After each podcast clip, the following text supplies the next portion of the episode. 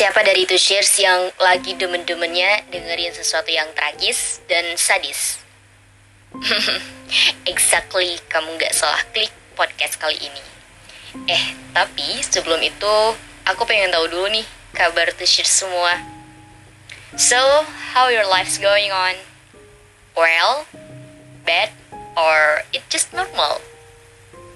Ya, apa pun itu, aku berharap hari-hari itu selalu lebih baik dari hari yang telah kamu lalui. Anyway, welcome back to Share episode. To Share episode, touching you in every episode. Balik lagi nih sama aku Mifty yang kali ini bakal bawain segmen Crime Time. Oh iya, untuk teacher sekalian yang lagi dengerin, aku mau ngingetin terlebih dahulu bahwasanya konten kali ini mengandung hal yang sensitif dan bisa jadi mengganggu bagi sebagian pendengar. Untuk itu diharapkan tujuh sekalian dapat memilah dengan bijaksana ya. Dan buat kamu yang masih mau lanjut dengerin, jangan lupa siapin mental kamu ya. Crime Time kali ini akan membahas kisah seorang psikopat kelas kakap yang pernah gemparkan dunia sekitar tahun 1945. Ya, beliau adalah Gein yang memiliki nama lengkap Edward Theodore Gein. Dilansir dari histori, Ed Gein lahir di Lake Rose, Wisconsin pada 27 Juli 1906 dari seorang ayah pemabuk dan ibu yang memiliki sifat dominan. Sejak kecil, orang tua Gain menanamkan bahwa perempuan dan seks adalah kejahatan. Bersama sang kakak, Gain dibesarkan di sebuah peternakan terpencil di Plainfield, Wisconsin. Sang ayah meninggal pada 1940, sementara saudara laki-lakinya meninggal secara misterius dalam insiden kebakaran pada 1944. Sekitar tahun 1945, Edgin lagi-lagi harus menerima kenyataan pahit setelah ia ditinggal pula oleh ibunya yang meninggal dunia. Seakan sakit hati dan depresi, Gain lalu memutuskan untuk terjerumus ke gelapnya dunia pembunuhan dengan cara membunuh orang serta mencuri mayat-mayat yang telah dikuburkan di pemakaman. Kasus pembunuhan pertama oleh Gain terungkap pada November 1957. Saat itu polisi menemukan mayat tanpa kepala di peternakan yang dihuninya.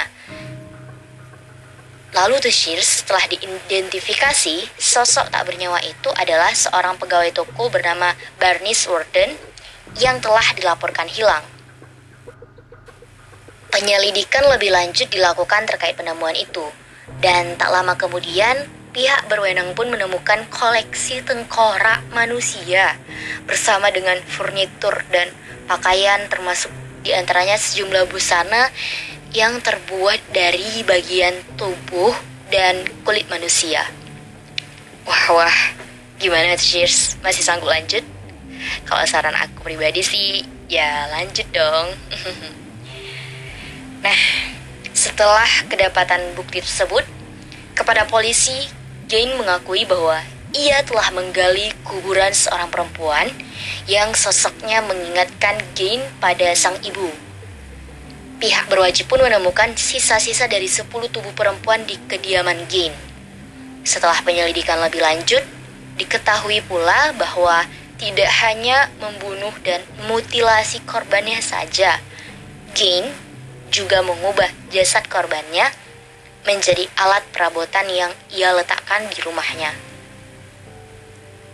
Hal ini terungkap ketika ia ditangkap oleh polisi di rumahnya dan didapati bahwa rumah si Gen ini banyak banget barang unik seperti topeng yang terbuat dari kulit manusia, tengkorak yang dipasang di sudut ranjang, serta potongan-potongan mayat yang sudah membusuk. Jane sendiri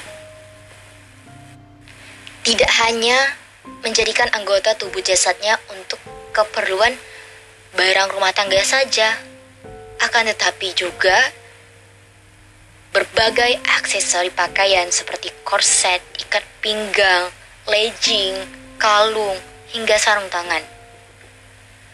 Bahkan menyiramkannya, korset buatan Gain diketahui terbuat dari batang tubuh jasad wanita yang dikuliti dari bahu hingga pinggang. Sedangkan untuk membuat legging, Gin diketahui menggunakan kulit kaki salah satu korbannya.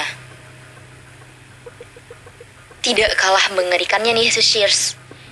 Gin membuat kalung dengan lima gantungan lidah manusia serta sarung tangan yang terbuat dari kulit tangan-tangan korbannya. Usut demi usut, setelah tertangkap, Gain diputuskan oleh polisi mengidap penyakit gangguan jiwa dan ia harus menjalani harinya di rumah sakit jiwa yang ada di Amerika Serikat.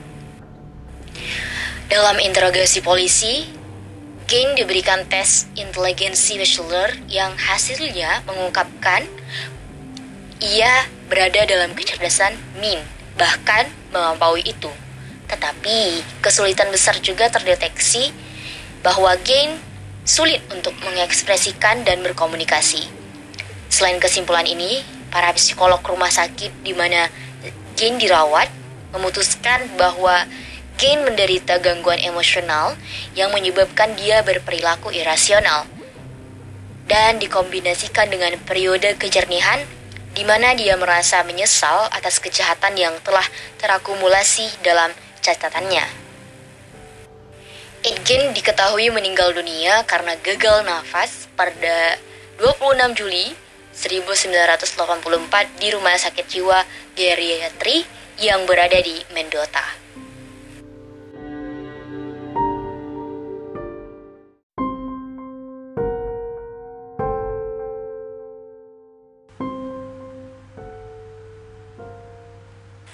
To cheers. Itu dia nih kisah psikopat asal Amerika Ed Gein. Dimulai dari depresi yang ia alami akibat meninggalnya keluarga Gein serta kurangnya sosialisasi dalam diri dia sendiri. Rupanya menjadi pemicu yang melatar belakangi Gein menjadi sosok berdarah dingin yang ditakuti oleh banyak orang. Untuk itu, aku ingin ingetin nih buat share semua. Ketika kita berada di titik terendah, Mari mulai cari validasi dengan menempatkan diri di lingkungan yang baik.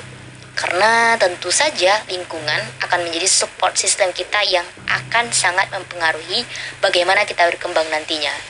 Tentu saja dari aku pribadi pula berharap agar kita semua menjadi insan yang positif dan mampu bermanfaat baik untuk diri sendiri maupun orang lain ke depannya. Baiklah to cheers, sekian dulu nih segmen Crime Time kali ini. Thanks so much for listening. Aku Mifti, pamit undur diri. See you on the next Share episode. Share episode, touching you in every episode. Bye-bye.